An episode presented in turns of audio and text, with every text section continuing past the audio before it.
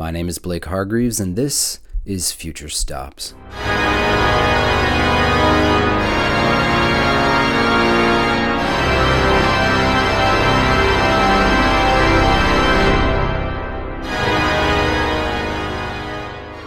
The music you hear is our featured piece for this episode, a work by French composer Olivier Messiaen, recorded in 2011 at the Cathedral of Notre Dame in Paris by Olivier Latry, the cathedral's titular organist.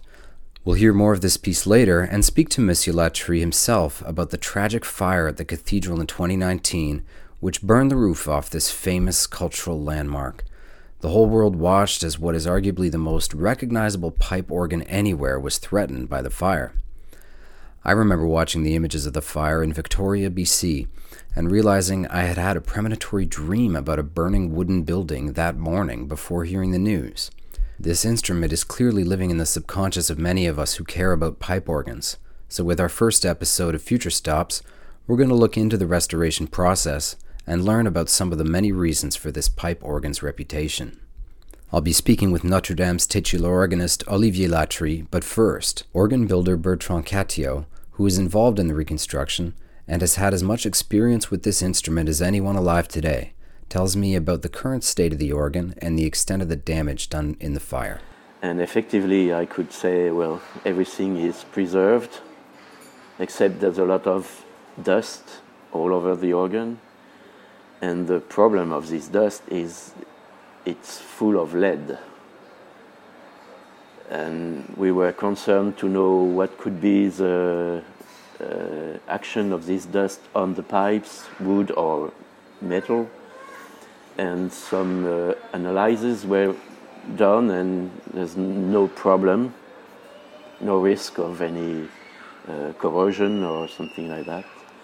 The only problem is that lead is bad for health so now we have to be really protected when we work in the organ with a special um, assistance for uh, breathing.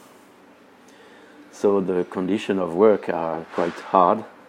So there are 10 people and with two, two teams because we cannot work more than five hours a day with this problem of uh, breathing assistance.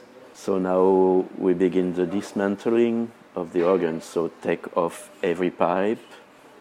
They will be um, installed in boxes very carefully. And then we take off all the chest because you must know that for one year and a half uh, inside the cathedral it's almost like outside because there are big holes in the vault. So the temperature, the humidity, the dryness goes inside like it is outside. So the chest must be restored. Then we take off some blowers, but we keep in Notre Dame, we keep the case, the four big blowers, the big uh, wooden 32 pipes because they are too big to go out, and the front pipes will remain in place because the front pipes are very uh, fragile. So we prefer to keep them here, so they won't be removed. And then after, there will be the bidding for decontamination, restoration, rebuilding, and voicing. Olivier Latry was out of the country when he heard the news of the fire and could only watch the images of it from afar. It wasn't until hours later he was able to get a hold of someone who could inform him of the state of the organ uh, the the manager of Notre Dame went to the organ loft and uh, uh, we spoke on the phone and because I was in Vienna at that time. And he told me, you know, it seems I am in the organ, everything uh, seems absolutely normal. Because there were uh, several uh, dangers. The first is, of course, that the organ could burn totally. Then the second thing is that the organ would not support the heat, and then the, the pipes would just, you know, uh, be uh, deformed. And, and then the third danger was the firemen with the, the water. And uh, there were just a few pipes in the 32 foot who got some water. And that's it. Nothing else. No heat, no fire. Isn't it a miracle? Oh, I was in Switzerland voicing a new organ in Switzerland, and of course, I was, uh, like everybody, completely destroyed, uh, especially because I come in Notre Dame since 48 years now. So I know a lot about the organ and the building, of course. It was really a torture to see that. But now there's a big work, all this team a lot of people working in, to save Notre Dame eh, with a very phenomenal spirit and hopefully it's uh, energizing and everybody goes in the same direction and it's a good thing to see this um, spirit around Notre Dame. That spirit is evident as I walk around the outside of the cathedral, which is barricaded with high metal walls as the decontamination and reconstruction takes place. I remember that spirit in the days immediately after the fire, when there was an outpouring of support from all around the world for this famous building. Like the building itself, the pipe organ has a fascinating history of being built and rebuilt, added to and refined, growing and maturing through the centuries. Uh, let's speak, for example, about, for me, the best organ of the world. uh, the, the cathedral in Poitiers, which is an organ which hasn't been changed since the, the 18th century. So, and it's just a miracle when you play one chord, even one chord on any stop. You know, it's just a, you are you think it's a dream. You say, how is it possible to arrive at that level of perfection? But in that case, the organ is unique and was made by one man, or of course a team. And these organs are, have a, a big coherence by themselves. They have a, a big historicity. I don't know if this word works uh, word exists in in, uh, English, but uh, uh, well, we, we feel the, the, the history, history where everything sounds so evident with the instrument. Uh, at Notre Dame, it's it's not the same case because the organ has been touched by so many organ builders. But because there are so many organ builders, it's more transcendental than all of those instruments. And this is what makes this organ so special.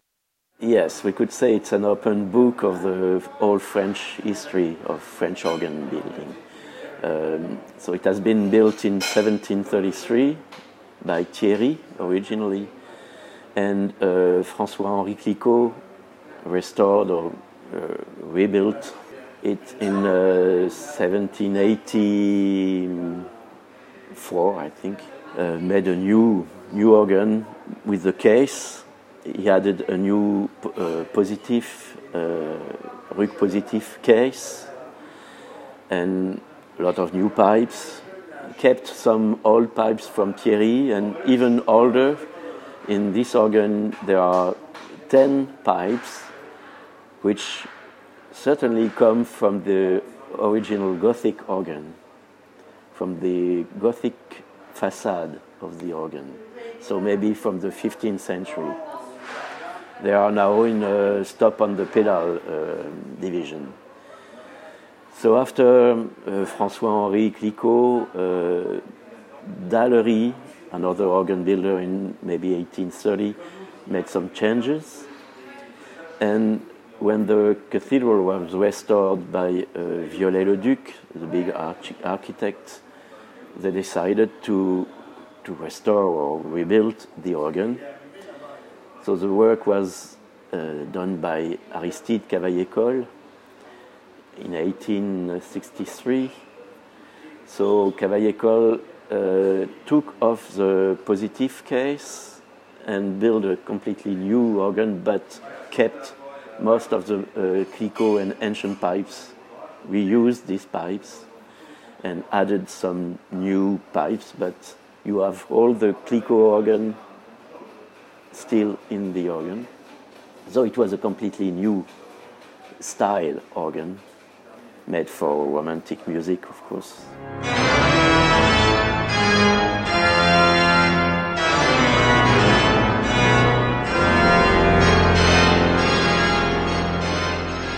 And in fact, I would say that uh, I tried let the organ teach me.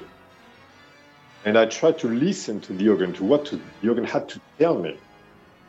And uh, this is from that time that I found all the qualities of the organ, just enormous, you know, uh, because it's so, uh, it's so an incredible instrument where it's possible to do so many things.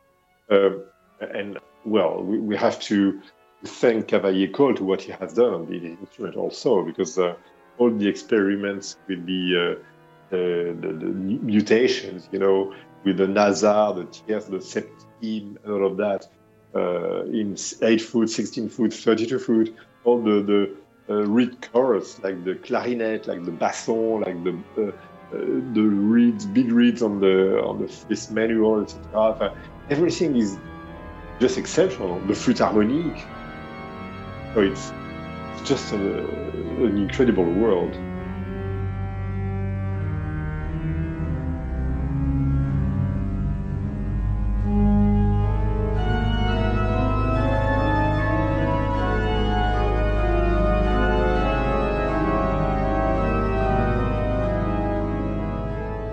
And after Cavaillé, till 1930, nothing was done.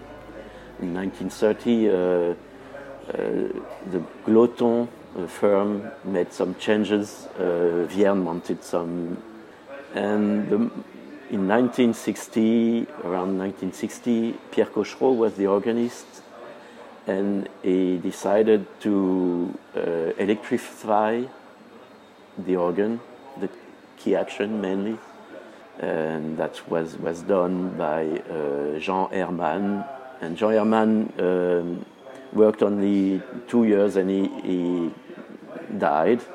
So Pierre Cochereau asked to Robert Boisseau from Poitiers in the center of France to continue the work, and that's what he did. So they came back to a kind of neoclassical organ trying to re uh, you would say, the organ, but always keeping the pipes. They made some change on the voicing, but the pipes were still there. And this situation uh, went to 1990, something like that. And yes, 1990 was decided a, a big restoration which has not been done since 1863. So we did this restoration. I was working with Boisseau, Jean-Loup Boisseau at this moment. We had a, a firm named Boisseau Cattiaux, and two other firms worked with us because it's a very big organ, and they wanted the work done in three years, so we needed to be uh, more than only one firm because in France there are not big firms like you can find in, in the States or in, in uh, Quebec or something like that. So this work was to change the electrification action. So that's where the um, electronic action was uh, installed for the first time. And trying to come back to more Cavaillé uh, sound, but keeping some uh, Clicquot sounds. So it was trying to balance the organ a little more better than it was before. So that's what we did. And uh, so you can see that from the 18th century, there's always evolving, always, always. And uh, so in, we arrive in 2012, where the electronic action was uh, what we say in French obsolete. That's a problem of the electronic. So we were obliged to change that, and the idea was to change. Uh, there was a division called Petite Pédale installed by Boisseau, and this division was extended in a full compass, uh, 56 knots division and this floating division. So you can play this division on any keyboard. I think that the organ of Notre Dame is, on some ways, the superlative organ. I don't know what you, if you understand what I mean, but in fact, in Notre Dame, we still have the fortissimo, the 3F by Messiaen. But if we need to go further than that, uh, beyond that point, we can we can have a 5F without any problem because the organ will be uh, uh, as loud as we want. And the same on the other way. Uh, if we need to have a pianissimo, pianissimo, then it will, won't be a problem to find a way to make a pianissimo. And of course, there is a big range of uh, nuances between this pianissimo and fortissimo. This organ has a lot of soul, and the soul is coming from all the, the, the souls of all the organ builder who worked in this instrument. Because from the, uh, especially from the 17th century, the organ was, rest- was restored maybe every 25 or 30 years. And each time, the, the organ builders who worked in the instrument kept most of the of the pipes of the material uh, of the previous organ builders. That means that the organ is really quite v- versatile on some ways, although it is a real French organ.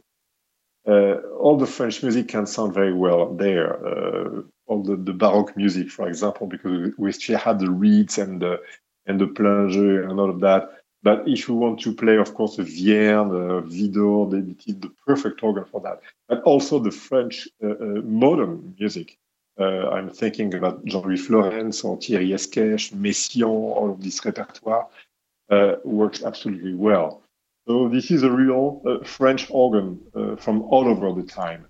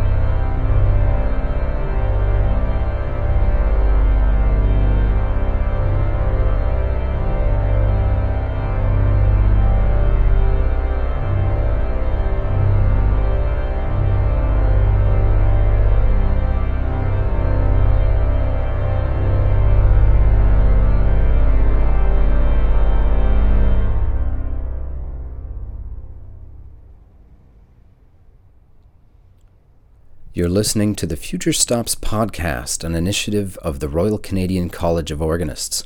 My name is Blake Hargreaves, and I'm your host as we explore the world of the 21st century organ. We just heard today's feature piece, L'apparition de l'Église éternelle by French composer Olivier Messiaen, being performed by Monsieur Latry on the organ at Notre Dame back in 2011.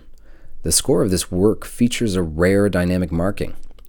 The letter F, signifying forte or loud in a musical score, is usually written once or twice to indicate very loud. Messiaen placed no fewer than five Fs to mark the loudest moment of this piece. This is not something just any pipe organ can achieve, and the immense volume it can produce is part of what makes the organ at Notre Dame so legendary. You know what? There is a story with Pierre Cochereau, um, because uh, I don't know if you remember, but uh, during the 70s, the, the, Concorde, the plane, was not allowed to uh, land in New York because it was too noisy. And uh, Pierre Cochereau uh, uh, wrote an article in some newspapers in France saying that he will. It was the beginning of the audition at Notre Dame for all the concerts on Sunday afternoon, where there were many American organists came to play. he said, "I will just uh, avoid to invite uh, American organist now because the organ of Notre Dame is louder than the Concorde, and I don't I don't want to destroy the the, the uh, the, the, ears of these poor uh, American organists. Making such a loud instrument sound musical requires the touch of a master at the art of voicing. Voicing is the individual manual adjustment of each of the 8,000 pipes to create a coherent sound throughout the organ, which in this case contains pipes handmade by multiple builders over multiple centuries. Bertrand Cattiaux has a lot of experience voicing organs including the most recent work done on the organ at Notre Dame in 2012. Well, voicing is uh, artistry, which is not the case of tuning. Tuning is physical. Uh, voicing is artistry. That's where you give a part of yourself, so you, you have to uh, understand absolutely the acoustic of the room, understand what the musical ID you want to have. So in the case of Notre Dame, the musical ID is here. You just have to be guided by the pipes. You don't have to, to think, this pipe, I want it to sound like this. Yeah. So we work on the toe hole, on the languid, what we call uh, lumière. I don't remember uh, the space between the languid and the lower lip can be changed, and the upper lip can be changed too. So we work on all this. When you, the voicer normally is not in the organ, he's at the desk, at the keyboard, and he's listening at the same time the pipe and the acoustic.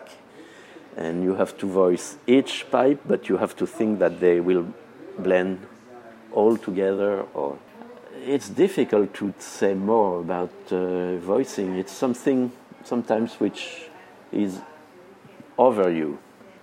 I don't know how to say that more, but uh, in kind of organ like Notre Dame, you have to be at the same time yourself but humble, because your predecessors have done already voicing, and you must keep the idea and the spirit.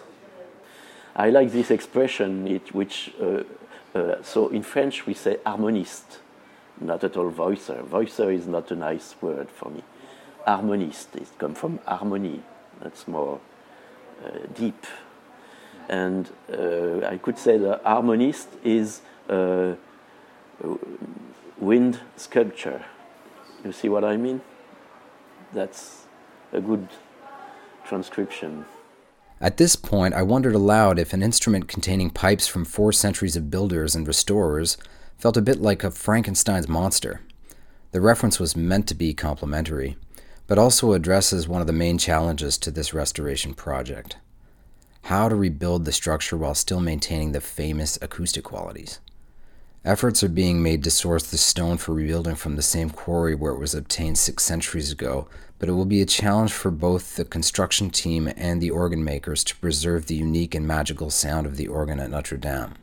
In the case of Notre Dame, it's not really Frankenstein. It's, uh, I would say, uh, evolving, but so gently or so perfectly done that you can find a balance quite easily.